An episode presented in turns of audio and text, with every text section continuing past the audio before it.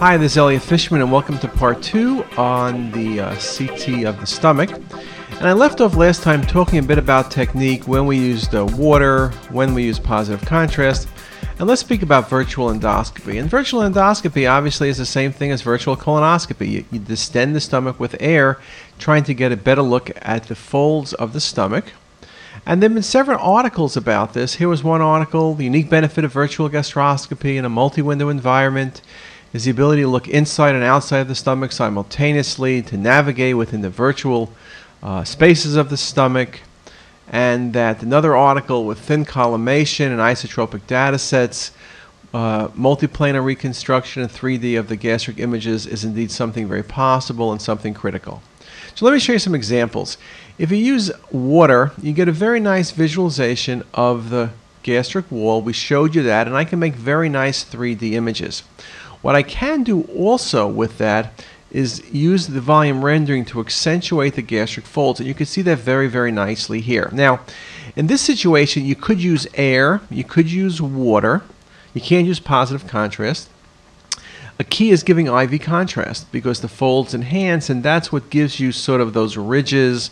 You can use a lighting model to change all that, and that would work very nicely. And you can see you get a very good look at the folds. You can see we're peeking down into the patient's antrum, so something that's very good. But let's change the perspective a bit. What if I give somebody air? Well, here, single and double contrast, you can see now I have basically a bag, a balloon filled with air. And I could look at that balloon in many different ways. And you can see here, looks like a double contrast upper GI series or a single contrast upper GI series. But I could do more.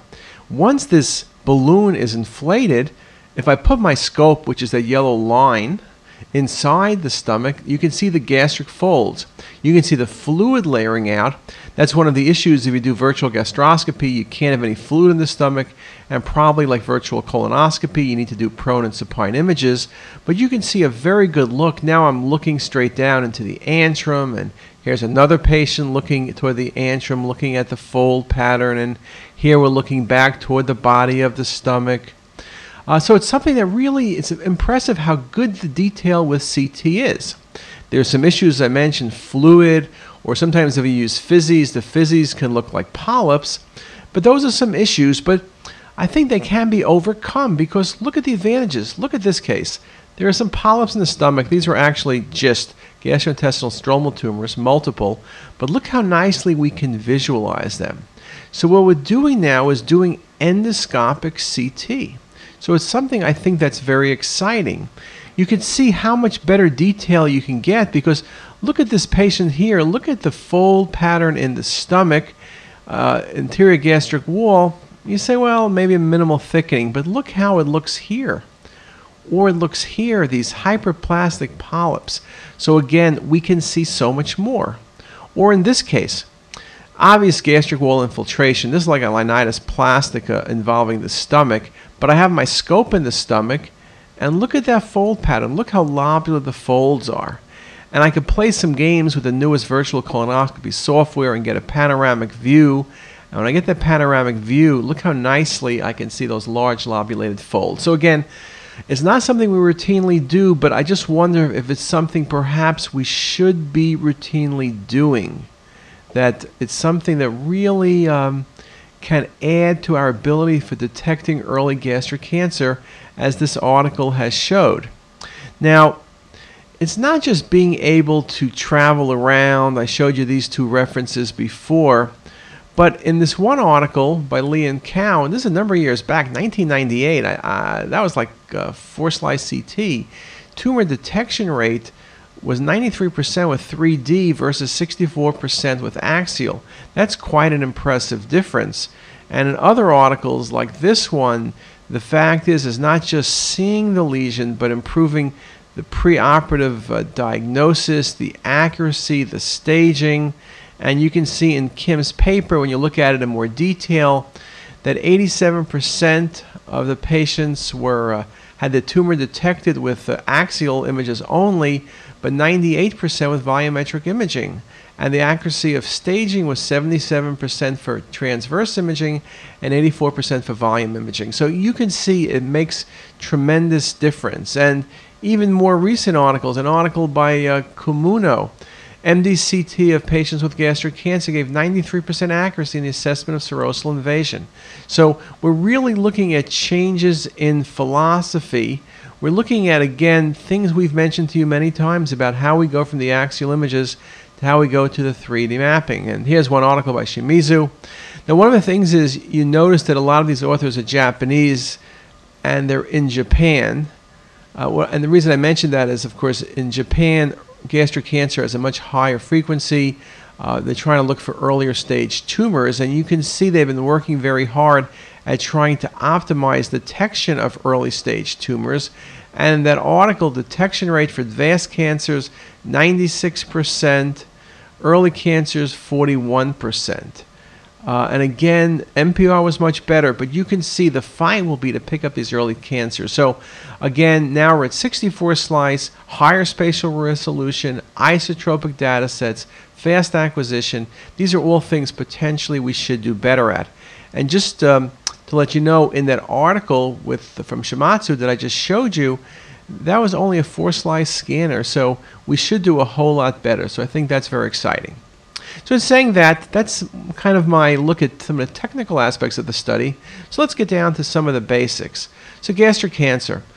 You know, a lot of deaths, over 650,000 deaths worldwide. In the U.S., interestingly, the incidence has decreased over the past 60 years. It's rare before age 40. It's usually 50 to age 70. Uh, most patients will have advanced disease at presentation. I think part of that is because uh, symptoms can be very variable. But these days, with CT being done earlier, perhaps we will pick up people at earlier stages.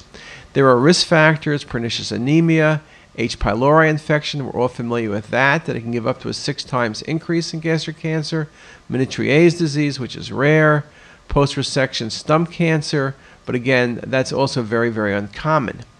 In terms of distribution, it's really a very uh, equal distribution between antrum, body, and fundus with about 10% having linitis or diffuse infiltration.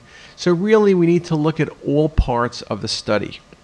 Now, I gave you some articles that had very good results. I didn't you the articles that had very bad results. There's no doubt your accuracy depended in, on the study protocol. If the study protocol had 5 millimeter thick sections every 5 millimeters, there wasn't great distension, there wasn't great IV bolus. It just did not work out. And then, of course, it's not just the study acquisition, but I remember we mentioned to you about articles showing how MPRs were more accurate than axials and how 3Ds were more accurate than axials. And as I mentioned, we use MPR and 3D, so we're trying to maximize things. We're trying to uh, do things to the max, as they would say. So let's look at gastric cancer at an OCA. What are we, what are we looking at? Well, we spend most of our focus on primary tumors. We also will look, of course, at local disease and distant metastasis as we stage or follow these patients up. So the CT appearance is variable. It can be focal thickening, which can be very minimal. It can be a polypoid lesion. It can be diffuse wall thickening with or without lobulations. I showed you those lobulations on the endoluminal view. It can be bulky tumor. It can be diffuse infiltration. It can be with or without ulcerations. There is a CT staging, basically. Uh, where you look at T1 with minimal thickening and T2 moderate wall thickening with spread to the soft tissues minimally around the stomach. T1 lesions are extremely rare on CT. T2, T3 are the more common things we see. Again, perigastric spread. Um, one word of caution, I'll you examples, is you can overcall this, particularly if you scan people after a biopsy and then the importance about infiltration of adjacent organs, commonly more bulky tumors, direct extension into the uh, spleen, for example, might be one of the situations. Now, I mentioned at the beginning of the first lecture about wall thickness, and people, of course, most of us use wall thickness as an important criteria. There was this article by Insko a couple years back which said that if you had a thickness of one centimeter greater at CT, you'd have a sensitivity of 100% for picking up lesions, but your specificity would be low. And so that is really the issue overcalling versus undercalling. One thing they did say, of course, however, was that if the thickening was focal, eccentric, and enhancing, then it was always, always malignancy. But of course, this constellation of findings was not always present. It was in a minority of patients. But here's just a simple example. Look how nicely you can see on the 3D images or the axial images the gastric wall, and then you see very nicely the thickening in the anteriorly in the body of the stomach. That's a classic carcinoma. You can see it very nicely circled on these other images. You can look at this case. Look at the gastric fundus. Now, look at the EG junction. Now, there is some thickening there and there's some faint density. Well, you want to be very careful. That faint density could be calcification in a mucinous tumor. So you want to be indeed very, very careful in this regard. And again, we always worry about the EG junction. Am I overcalling? Am I undercalling? Well, when you go beyond the axial plane, now look how nice when you look at 3D. The calcifications are more obvious. The infiltration of the fundus compared to the rest of the body of the stomach becomes very clear. The wall thickening is very obvious, and this is just a classic adenocarcinoma. Or this example. Look at the body and antrum. You can see the difference in the body, the nice mucosal enhancement. You get to the antrum, there's thickening. This thickening is low density the submucosa. It's not the thickening I mentioned before, which was a pseudo lesion. That is infiltration of the antrum. There's changes in the enhancement of the wall. This is classic carcinoma. There's also infiltration in the perigastric tissues here. And you look at this in a coronal display, and it really shows it uh, much better. You really do appreciate the extension, the involvement of the uh, antrum. You really do get a good feel when you go to 3D imaging as to the mapping. So, Again, I mentioned the antrum as a pitfall, but you can see in this example as well, if you're very careful, you're looking at that abnormal enhancement.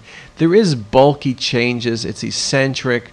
Um, this is not an issue of underdistension. This is not an issue of a pseudo lesion. I also make the point that you want to be very careful. We always worry about underdistension. And what about this case? Is this underdistension? Well, the stomach is well distended. If you're uncertain, give more oral contrast. But you see what you're seeing here is an infiltrating tumor of the uh, body and antrum, kind of giving a linitis type uh, a pattern. Here it is beautifully. And the way you can tell is the enhancing mucosa, the infiltration of the submucosa. And that's really giving you gastric outlet obstruction, basically. And you can see that again from this coronal uh, and oblique display. And so it's a very nice way of looking at things. Linitis plastica can be primary gastric cancer, can be metastasis like from breast cancer. And again, you want to be very careful. You don't want to call things that are really lack of distension. But as you go through the image sets, and I'll just go through the images with you, you do recognize a differential enhancement. You look at things in cross section. There's no doubt that's infiltration of the stomach. That's not simply going to be just lack of distension. Now, I mentioned before that if you have an antral lesion, one of the problems is if you have antral obstruction, then the stomach uh, distends on the axial images. It's hard to see the antrum. And here's just a great example. When you do the coronals, you see the distended stomach, delayed gastric emptying, and what you're really seeing is that infiltration into the antrum. I can oblique these data sets in 3D. So again, when you're looking at the antrum, that can be one of the more difficult areas to look at. So you want to look at this in different planes. So now we looked at the T part. The next thing becomes the N part of staging, the nodes. And what we do is with uh, regional lymph nodes, particularly celiac axis, we call everything above 8 millimeters to be positive. Some people actually use um, you know, 6 millimeters.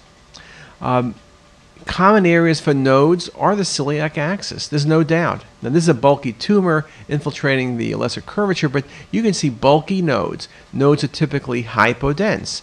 The nodes could be extensive. In this case, they almost infiltrate the celiac axis, or they appear to infiltrate like we typically see with pancreatic cancer. But look at the stomach. It's a linitis pattern. It's infiltration of the stomach. Here's a few more images to show that but just a very nice example of nodes in this carcinoma. This is a bulky tumor, so you're talking about T3, uh, N2, N3 disease. We also can see local spread. I commented on that with more advanced disease. Here, the spread goes beyond the stomach. Spread is not always the result of bulky tumors. This is not a very bulky tumor, but it's mainly exogastric, extending to the uh, region of the celiac axis, and you can see a splenic infarct as well. Or in this case, tumor is growing down to the root of the mesentery, and you can see bulky disease within the mesentery. You can see in this example, there's extensive disease in the antrum, but you recognize how much disease is really exogastric. And when you take that from the axial plane and you go coronally, you appreciate the extensive disease present and you appreciate how the disease tracks down the gastrocolic ligament. And now you have a fistula between the stomach and the colon. So, again, something very important to remember. And of course, you can have uh, carcinomatosis, you have ascites, you have implants everywhere. That's just something, of course, um, that's just in the T4 level of disease. So, a couple final comments on that. MDCT gastric cancer, if you do it well, 93% accuracy in serosal invasion. And of course, as I mentioned, there's no surprise that CT is most accurate in the more extensive tumors. Its difficulty is the stage 1 or the stage 1 to stage 2 tumors. And uh, again, uh, the key, of course, will be to optimize uh, this. Now, there are pitfalls in terms of doing CT that are very, very important. Some pitfalls we can avoid, some pitfalls are difficult to avoid. But why don't we come back and let's pick up at the pitfalls? And with that, I wish you a nice day.